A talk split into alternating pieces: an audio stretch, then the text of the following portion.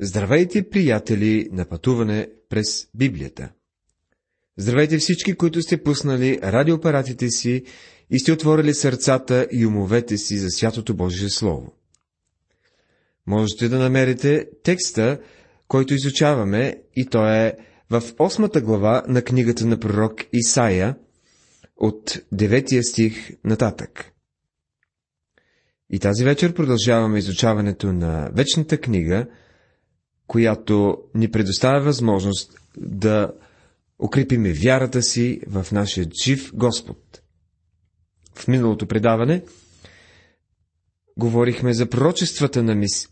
за Месията от глава 7 и за раждането на втория син на Исаия като изключително знамение.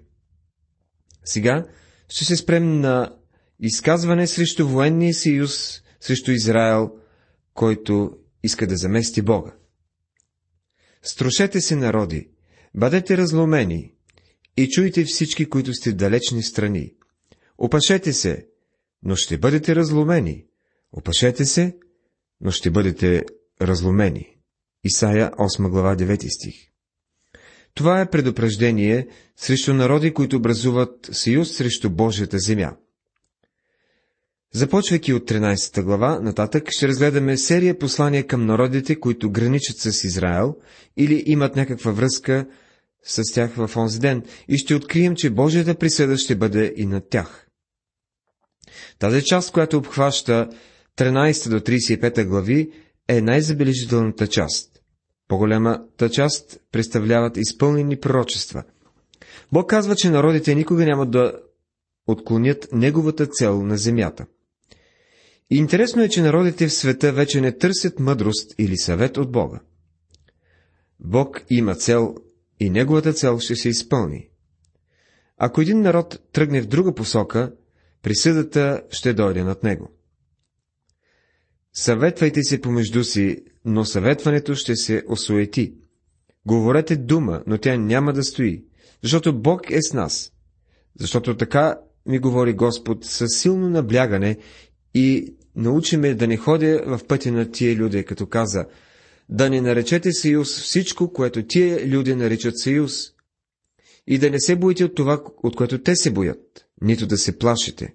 Глава 8, стихове 10, 11 и 12. Юда не трябва да се плаши от съюза на Сирия и Самария. Страхът бе накарал страните на север да се обединят, а Бог потиква свой народ да не се бои от това, от което те се боят. С други думи, те не трябва да търсят съюз с народите, между които най-вероятно биха избрали Египет. По-късно те щяха да се съюзят с Египет, което ще доведе до голяма трагедия на земята. От него се страхувайте и от пред него да треперите. Той ще бъде за светилище, но и за камък, о който да се спъват, и за канара, поради която да се оскърбяват двата Израилеви дома, за мрежа и за примка на ерусалимските жители. Книгата на пророк Исаия, 8 глава, 13 и 14 стихове. Те трябва да се плашат от Бога и да гледат към Него. Той или ще бъде тяхно спасение, или камък за припъване. Веднъж запитали Кромуел, защо е толкова смел – а той има славата на един от най-смелите мъже, живели някога. Той отговорил, научих се, че когато се страхуваш от Бога, няма нужда да се страхуваш от хората. Така и апостол Павел казва, ние проповядваме разпнатия Христос, за юдеите съблазън и за езичниците глупост. Господ каза, че ти или ще паднеш върху този камък за спасение, и Господ Исус е този камък, ще почиваш на него, който е единствената основа и ще бъдеш спасен. Или той, камъкът, ще падне върху тебе, ще те осъди и ще те стрие на прах. Матея 21 глава 44 стих. Има две възможности. Или ще го приемеш, или ще го отхвърлиш. Господа на силите, не го осветете, това е странно наставление. Апостол Петър казва следното. Почитайте в сърцата си Христа като Господ, като бъдете винаги готови да отговаряте, но с кротост и страхопочитание на всеки го, който ви пита за вашата надежда. Първо послание на Петър, 3 глава, 15 стих. Това е което Божиите люди трябва да правят. Днес се гледа леко на Бога. Липсва почет към Него и Неговото Слово. Има хора, които понякога се присмиват на неща, които са святи, и омалуважават неща, които не трябва да, омалуж... да бъдат маловажни. Ти и аз трябва да освещаваме Господа Бога в сърцата си, защото множество хора днес не са убедени, че Господ е в святия си храм. Ако те вярваха, приятелю, че Той е във вашата църква в неделя сутрин, тогава те нямаше да са на плажа, на пикник или навън да косят ливадата си. Те ще бъдат с теб в църква. Ти и аз не сме ги убедили в това, нали? Сега има изказване срещу спиритизма като начин за заместване на Божието Слово. И когато ви рекат, допитвайте се до запитвачите на зли духове и до врачовете, които шепнат и мърморят, отговорете. Не трябва ли един народ да се допита до своя Бог? Ще прибегне ли при мъртвите заради живите? Глава 8, стих 19 Ние наблюдаваме едно съживяване на спиритизма днес. Бог забранява на своите хора да се месят в сатанинската система. Когато един народ се отвърне от Бога, обикновено те тръгват след окултното и ненормалното. И днес има едно голямо връщане към окултното, към спиритическия свят и демонологията. Има и църкви на Сатана, и в много, големи, в много от големите градове. Членовете на тези секти се покланят на дявола, дори и много така наречени християни се забър... забъркват в окултното. Нека обърнем внимание на това предупреждение на Божието Слово и да внимаваме. Ще минат през тая земя зле притискани и изгладнели, и когато огладнеят, ще негодуват, ще злословят царя си и Бога си, и ще погледнат нагоре, после ще се взрат в земята, и ето скръп и тъмнина, мрак на измъчване и широко разпространена черна нощ. Така завършва 28 глава с 21-22 стихове. Тези стихове разкриват крайния резултат от търсенето на живот на непокорство, който ще ви заведе при спиритизма. Резултатът е мрак, тъмнина и отчаяние. Непокорността винаги ще те заведе там. Започваме глава 9. Темата е пророчество за детето, което идва на Давидовия трон и за мрачните дни по време на неговото първо идване, предшестващи второто му идване. Християните обикновено са добре запознати с тази глава, защото дава пророчество за идване на детето, което е Христос. Използването на тази глава от Хендел в неговата мисия е прави още по-известна в църквата. Ние всички се разчувстваме, когато слушаме това произведение на Хендел, особено когато се стигне до мястото, където се пее името му ще бъде чудесен съветник, Бог могъщ, Отец на вечността, княз на мира. Материалът, представен от 7 до 12 глави на тази пророческа книга, съдържа пророчества, направени по време на царуването на Ахас. Ахаз бе един лош цар, който царува по времето, когато Исаия пророкува. Исаия започва да пророкува при смъртта на цар Озия, който управлявал 52 години и бе добър цар. Следващият цар бе Йотам, синът на Озия, който също бе добър цар. Следващият бе Ахас, правнук на Озия, който е лош цар и голям лицемер. Именно по време на царуването на Ахас, Исаия прави тези пророчества относно Месия. Това е бил един тъмен период в историята на народа.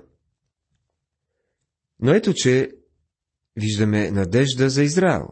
От първи до седми стихове откриваме, че надеждата на Израел е в Божественото дете, в неговото първо и второ идване. Но на измъчената земя не ще има мрак, както в предишните времена, когато той унижи земята Заволон и земята Нефталим. Но в последните времена ще я направи славна, нея, която по пътя към езерото от Татък Йордан е Галилея на народите. Глава 9, стих 1 Казва се, че ще направи славна.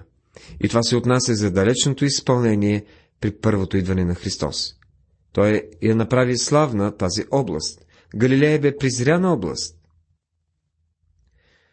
Защото това бе мястото, където се събираха езичници. Господ Исус мина покрай Ерусалим, снопския религиозен център, ако можем да кажем по това време. Исус не бе нито роден, нито отгледан в Ерусалим. Назарет бе родният му град и когато Назарет го отхвърли, той отиде в Капернаум, който се намира на Галилейското море, в периферията на царството. Заволон и Нефталим са разположени на север, като Нефталим се намира на западния бряг на Галилейското море, а Заволон се съединява с Нефталим на запад. Назарет се намира в Заволон, а Капернаум бе в Нефталим. Можем да кажем, че Господ Исус не смени своята щаб-квартира и до края остана в Капернаум. Действителност това обяснява защо той произнесе такова строго осъждение на Капернаум.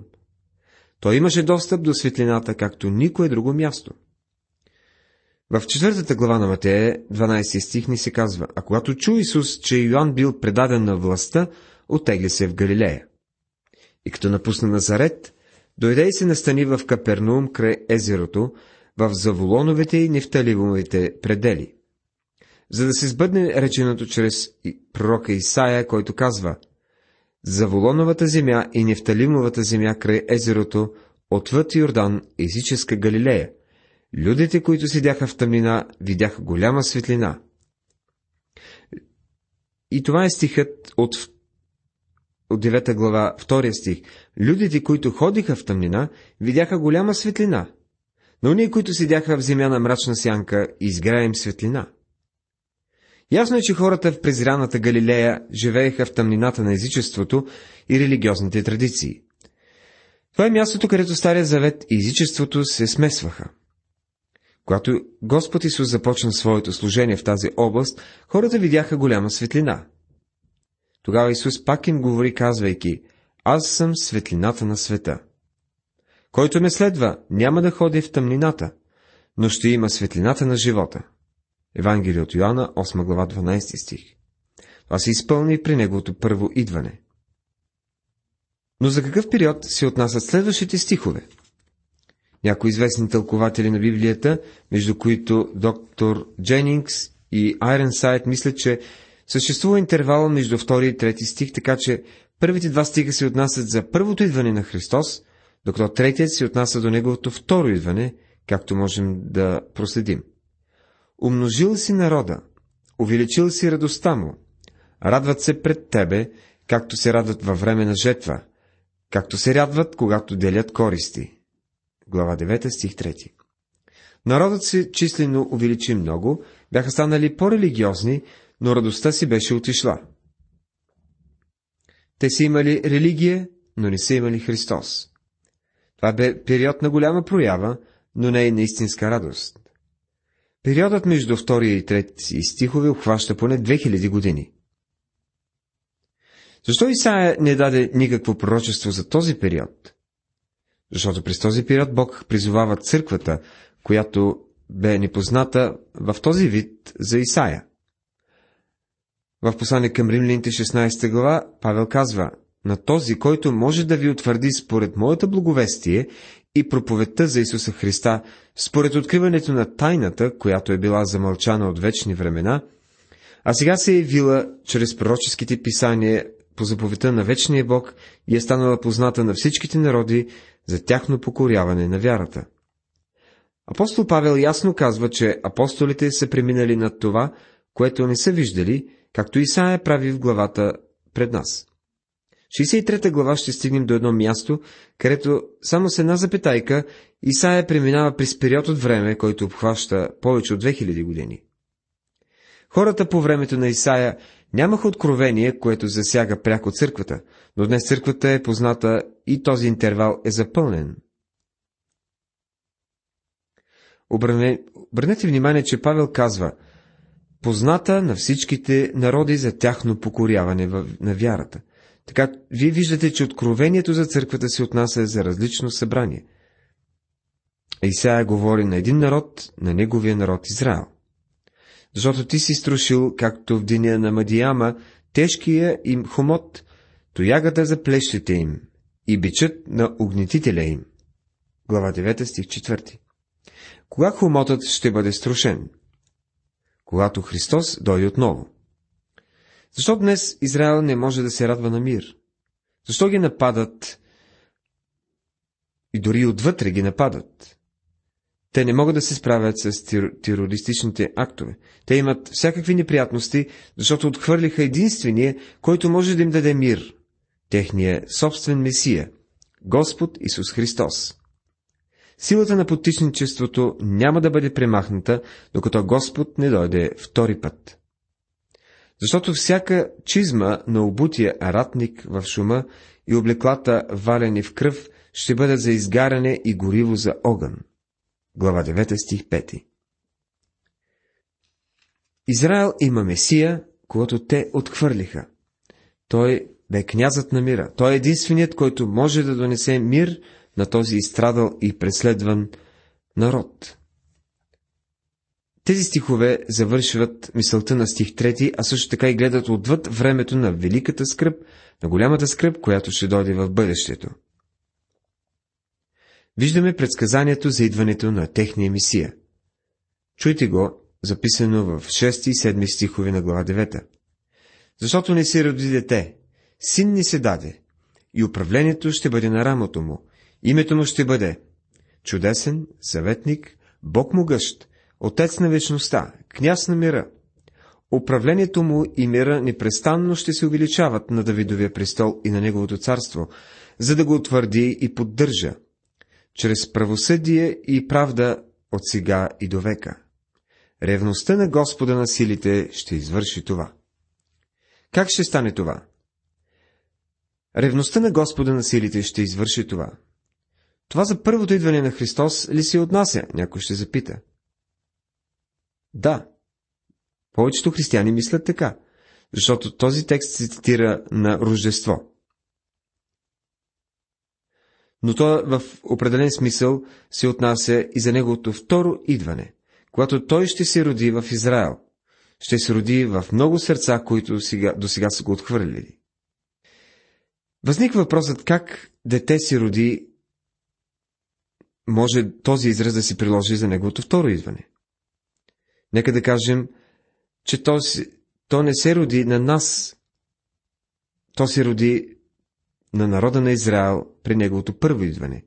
И те не го приеха.